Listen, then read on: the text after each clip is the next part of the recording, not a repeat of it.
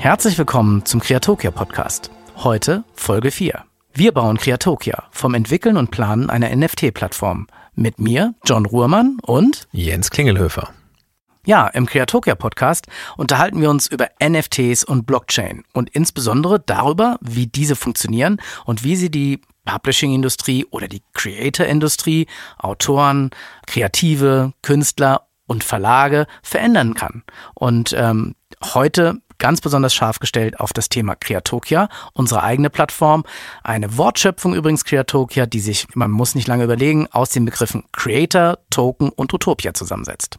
Genau, und besonders schön ist, wir hatten auch gerade eine Veranstaltung zu dem Thema und konnten einige der Gäste dort wiederfinden, die wir hier auch schon in dem Podcast hatten. Zum Beispiel hat Theo jetzt nicht nur uns hier im Podcast und unseren Hörern, sondern auch vielen Interessierten aus der Publishing-Industrie erklärt, was NFTs sind und in das Thema eingeführt.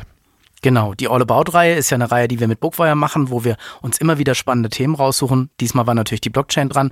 Und wer das, was Theo in der virtuellen Veranstaltung gesagt hat, hören will, hört am besten unsere Folge 1 an, denn da war Theo zu Gast. Genau. Und unter anderem hat auch der Tom gesprochen, ne? Den wir hier auch schon zu Gast hatten. Richtig, Tom Pregelmann, von ein echter Blockchain-Lawyer von Schalast und Partner und wie ich finde auch eine echte Mode-Ikone, also zumindest für Leute, die auf Blixer Bargeld oder Nick Cave stehen. Genau, er könnte eigentlich auch mit Gitarre oder Mikrofon auftreten, würde man ihm sofort abnehmen. Auf jeden Fall ein echt guter Solist zum Thema Juristerei und Blockchain. Genau, und er hat ja schon in unserem Podcast mit uns über das Thema gesprochen, was eigentlich rechtlich so relevant ist, und ich finde, dass er auch nochmal sehr eindrücklich klar gemacht hat in der All About Blockchain Konferenz, dass zwar die Blockchain-Technologie ganz viel Neues mit sich bringt und wir auch ja genau deshalb Creatokia bauen und genau deshalb auch unbedingt verstehen wollen, was die Blockchain mit uns in der Zukunft machen wird, aber er hat auch klar gemacht, da gilt trotzdem Recht. Das finde ich irgendwie auch eine gute Nachricht. Ja? Also am Ende des Tages sind wir nicht im luftleeren Raum, sondern illegal ist immer noch illegal, Recht ist immer noch Recht. Das macht es aber auch so schwierig, weil da noch sehr viel unreguliert ist. Bevor wir zu unseren Gästen kommen, noch unser Hinweis auf unseren Medienpartner für den Creatokia Podcast. Wir freuen uns, als Medienpartner vom Buchreport unterstützt zu werden, dem Branchenmagazin der Buchbranche. Alle Inhalte unseres Podcasts sind bald auch dort auf der Website des Buchreport zu finden. Darüber hinaus gibt es dort weitere Hintergründe und Fachinformationen für die Publishing-Branche. Ja, und heute haben wir ganz besondere Gäste mal wieder. Wir haben nämlich Gäste aus unserem eigenen Team, denn wir wollen heute ein bisschen die technische Seite beleuchten und ein bisschen darüber aus dem Nähkästchen plaudern, was ein Nutzer so auf Creatokia machen kann. Was für ein Wagnis. Leute, mit denen wir uns eben noch über die Arbeit gestritten haben, reden jetzt mit uns in aller Öffentlichkeit. Genau, aber es sind ganz tolle Kollegen und deshalb, am besten stellen wir sie mal vor, oder? Genau.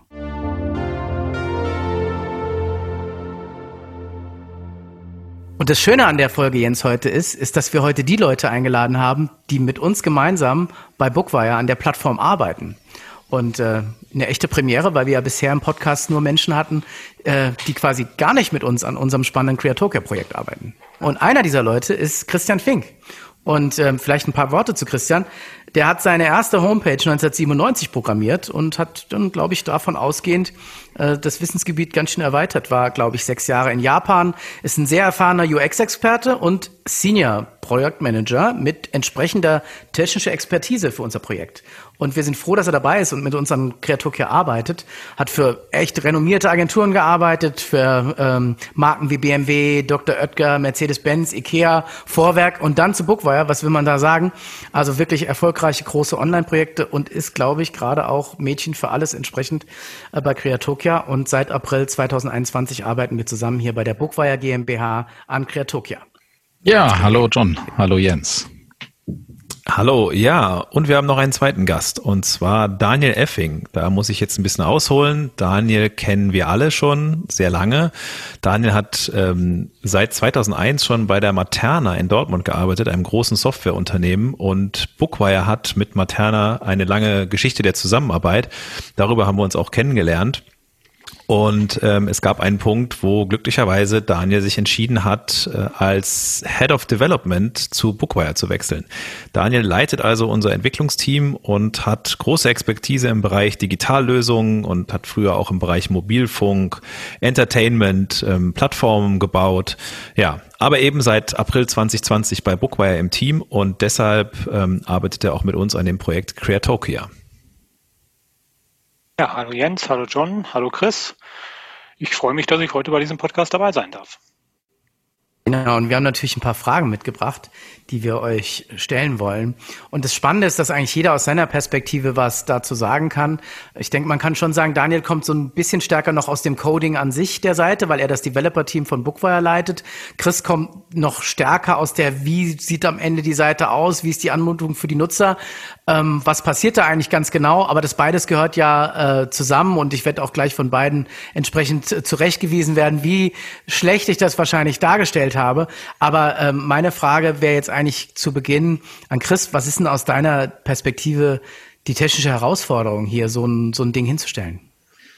Ja, also die technische Herausforderung ist im Grunde genommen, dass man hier die alte Welt mit der neuen Welt verknüpft. Ja, also wir haben, also unser Ziel ist es ja eigentlich, ein klassisches E-Commerce vorzuspielen mit einem CMS, aber das dann mit der Blockchain zu verknüpfen. Und das ist eben relativ neu, weil es ganz andere Sicherheitsbedenken auch aufwirft und auch eine ganz andere UX-Herausforderung mit sich bringt, weil wir mit der Wallet, ja, wo die Cryptocurrencies drin sind, ja nicht sie so integrieren können, wie man das vielleicht schon kennt, sondern das ist ein separates, das ist eine separate Anbindung einfach und das ist so die Hauptherausforderung auf technischer Seite. Ja. Ja, Daniel, du hast ja auch schon viele Erfahrungen mit dem Programmieren von E-Commerce-Plattformen, Entertainment-Plattformen. Wie sieht denn das aus deiner Sicht aus? Ist das das Gleiche oder haben wir hier eine völlig neue Herausforderung? Nee, ich würde das eigentlich auch so sehen. Also klar, wir haben in der Vergangenheit viele Webseiten gemacht für große Musiklabels, für die Mobilfunkbranche, haben da diverse Shops implementiert. Aber was hier halt komplett neu ist, ist wirklich dieser Fokus mit den NFTs, mit der Blockchain. Und das ist auch gerade aus Entwicklungssicht relativ spannend, weil man dort programmiert auf eine etwas andere Art und Weise. Was zum Beispiel gar nicht geht bei einer Blockchain, ist halt Code zu korrigieren. Also wenn man einmal einen Fehler gemacht hat, dann ist dieser Fehler drin im Quellcode und wird auf der Blockchain festgeschrieben. Das lässt sich dann im Nachgang auch eigentlich nicht mehr korrigieren, weil so eine Blockchain ja einen bestimmten Status hat. Das ist ja auch gewollt, dass dort die Sachen wirklich verifiziert abgelegt werden. Und das hat dann halt entsprechende Anforderungen auch ans Testing und die Entwicklung, sodass man da relativ gut wissen muss, was man da wirklich programmiert. Das heißt, technisch gesehen hat man es einfach nicht mit einer Datenbank wie früher zu tun, sondern man hat das eben mit der Blockchain zu tun, wie du gesagt hast eben. Und was einmal auf der Blockchain drauf ist, ist für immer auf der Blockchain drauf. Und das stellt dich dann technisch vor Herausforderungen. Nochmal kurz ergänzend, wie war denn deine erste Berührung? Also es ist jetzt ja für dich wahrscheinlich als erfahrener Entwickler nichts Neues. Da kommt eine neue Idee auf und man muss was programmieren. Aber an dieser Stelle, hattest du mit NFTs schon vorher zu tun oder hast du dich auch komplett neu in das Thema reingearbeitet? Also ich musste mich komplett wirklich in das Thema neu einarbeiten. Ich glaube, das galt auch für das gesamte Team hier. Also so richtig Berührungspunkte hatte noch keiner mit dem Thema Blockchain. Klar haben alle Leute mal was davon gehört. Ich weiß auch noch, vor einigen Jahren bei Materna, da haben dann die ersten Kollegen angefangen, Bitcoins zu kaufen. Leider habe ich damals nicht mitgemacht bei dem Zug. Hätte ich vielleicht mal machen sollen. Aber ansonsten war das eigentlich in den letzten Jahren nicht so das Thema und dementsprechend war es jetzt ziemlich spannend, mal in diesen Bereich einzutauchen und mal zu gucken, wie das Ganze so funktioniert. Okay, da hört man ja, dass für viele Leute ist das Thema Blockchain neu.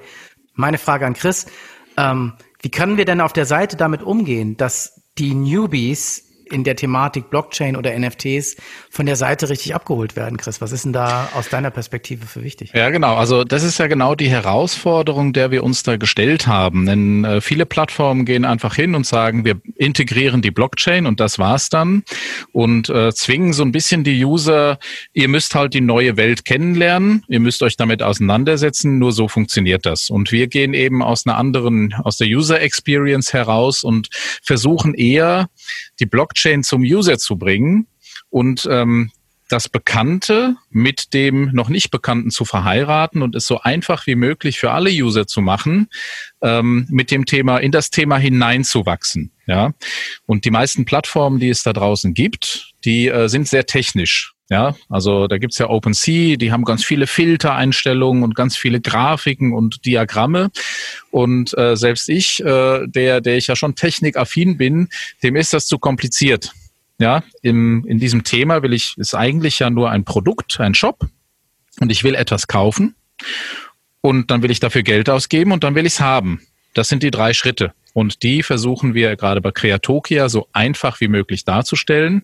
Und je einfacher man etwas macht, desto schwieriger ist es, das am Ende auch zu realisieren. Und unser Zielpublikum ist ja auch der Mainstream, im Gegensatz zu anderen Plattformen, wo ja tatsächlich, sage ich mal, eher so die Menschen, die bereits in der NFT-Welt leben, die schon ganz viel Kryptowährung haben und dort gegenseitig sich ihre NFTs oder ihre Produkte kaufen und verkaufen, gehen wir halt hin und wollen einfach den normalen Menschen da draußen auf der Straße ansprechen, um für ihn spannende und relevante Produkte einfach zu kaufen. Ich würde gerne nochmal das Thema abholen. Was kann ich eigentlich auf Creatokia machen? Ja, wir haben jetzt schon darüber gesprochen, dass es eigentlich ein Shop ist, ich kann da NFTs erwerben. Kann man das in ganz kurzen Schritten vielleicht mal kurz beschreiben? Was macht ein User, wenn er auf die Plattform geht, und was hat er danach wo in seinem Wallet? Ja, also was macht er, wenn er auf die Plattform geht? Also wir wollen das eigentlich als ganz normalen Shop, ein Katalog. Dort sind dann Produkte dargestellt. Dazu kann er etwas lesen. Es gibt Produktbilder dazu.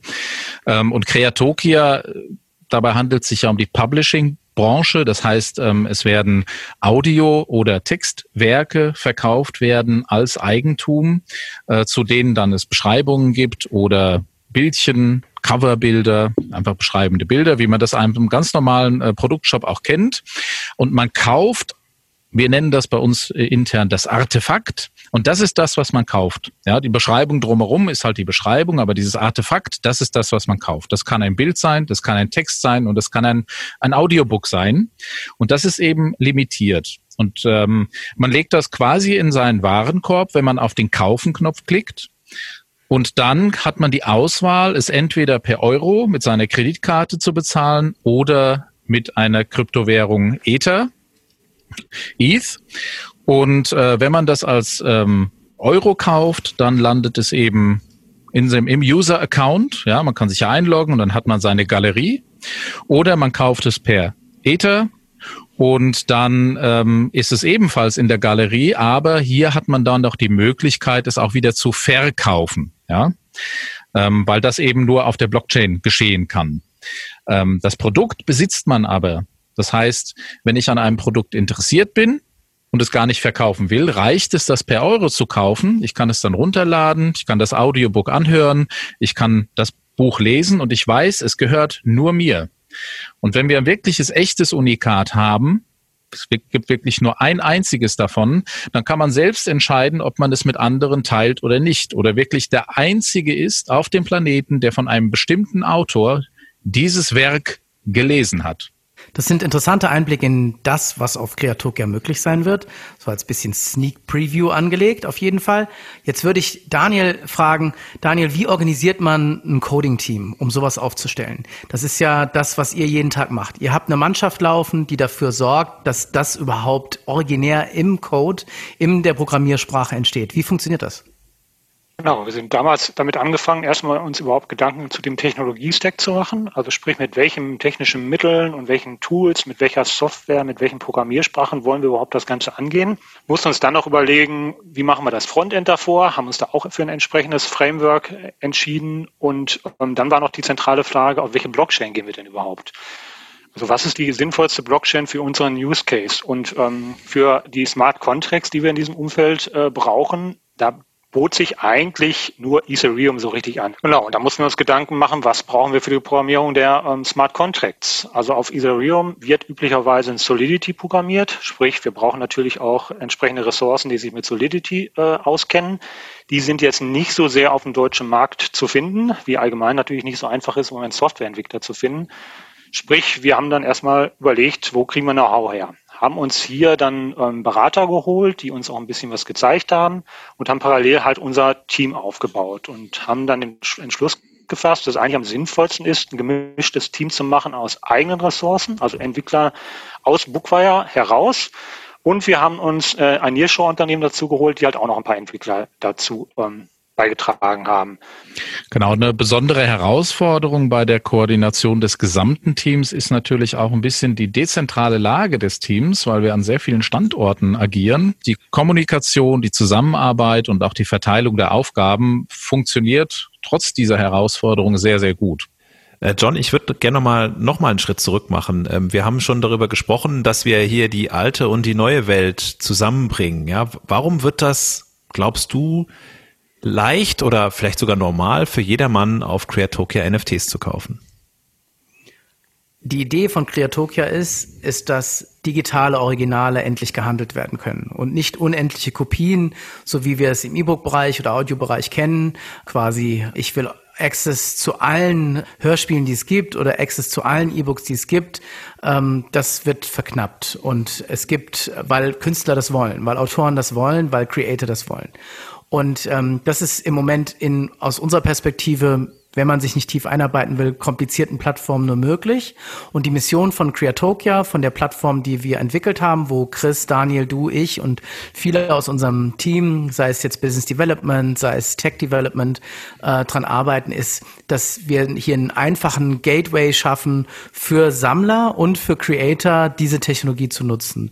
Und da sehen wir auch unsere Rolle bei Bookwire, diese Blockchain-Technologie wirklich verfügbar zu machen für Publisher und Creator. Und wie wird das im konkreten Fall aussehen? Ein Traumprojekt wäre zum Beispiel ein sehr, sehr bekannter Autor, von mysteriösen Gruselgeschichten, Horrorstories, schreibt eine Kurzgeschichte nur für digitales Original, das es 10-mal gibt.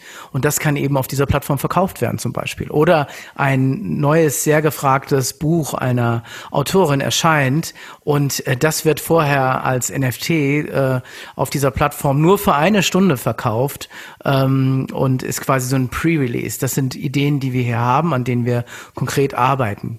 Generell sind überhaupt NFTs eine große Möglichkeit, haben wir auch in den vorherigen Folgen besprochen, für Leute Identität zu finden, sich als Besitzer und Sammler quasi zu outen und sich selbst damit zu schmücken, diese Dinge zu besitzen. Und deswegen wird es ja auch bei Creatokia das sogenannte Own geben, geschrieben O-A-N, wo der Nutzer, der Sammler auch zeigen kann, welche NFTs er besitzt. Das hat Herausforderungen natürlich, weil diese Plattform damit quasi auch, wenn es sehr gefragte Produkte wären, überrollt werden kann mit Anfragen. Und hier wird natürlich auch mit Geld gehandelt und mit Kryptowerten. Also beides wird möglich sein, also Kryptocoins, Kryptowährungen.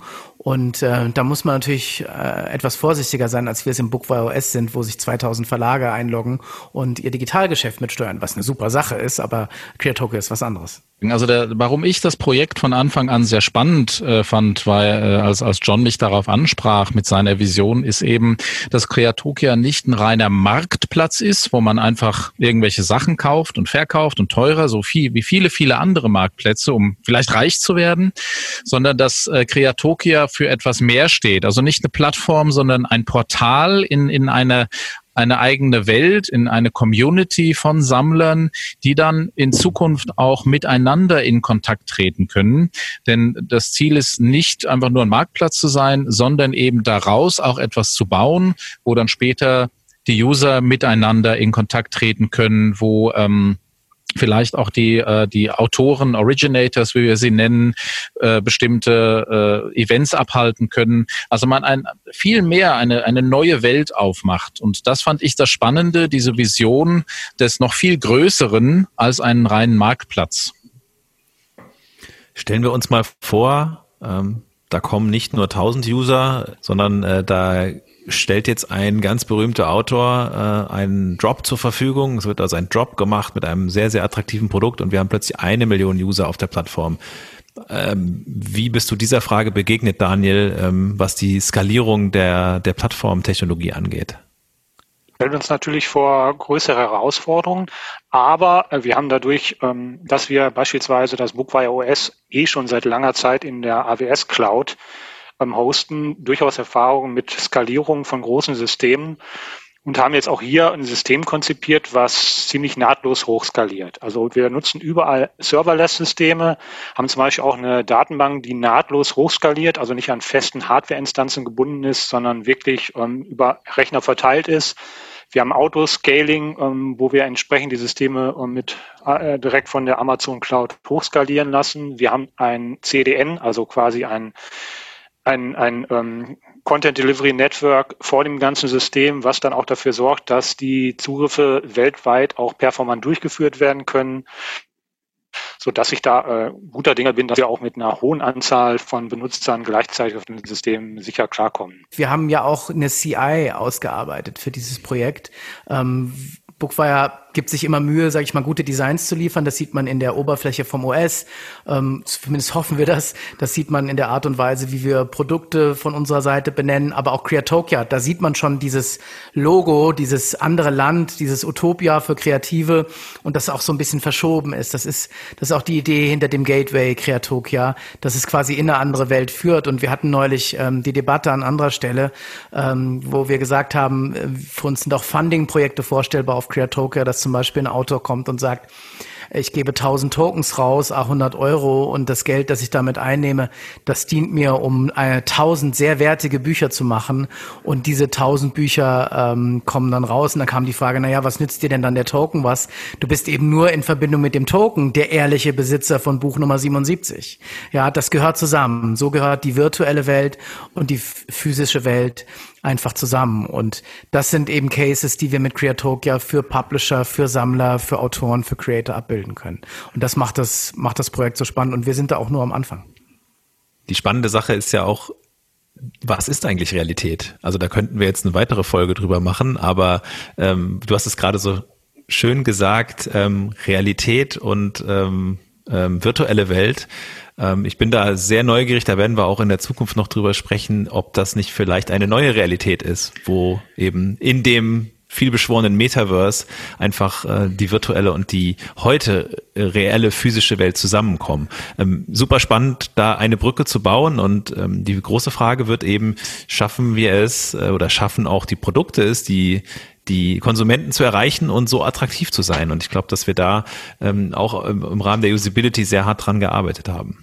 Vielleicht verabschieden wir jetzt unsere Kollegen hier und schicken sie zurück an die Arbeit mit der einen Frage oder mit der zweigeteilten Frage an beide. Ich fange einfach mal mit Daniel an. Erstens, was war aktuell die schwierigste Aufgabe bei Creatokia, die ihr lösen musstet? Und zweitens, wo glaubst du, steht in einem Jahr Creatokia?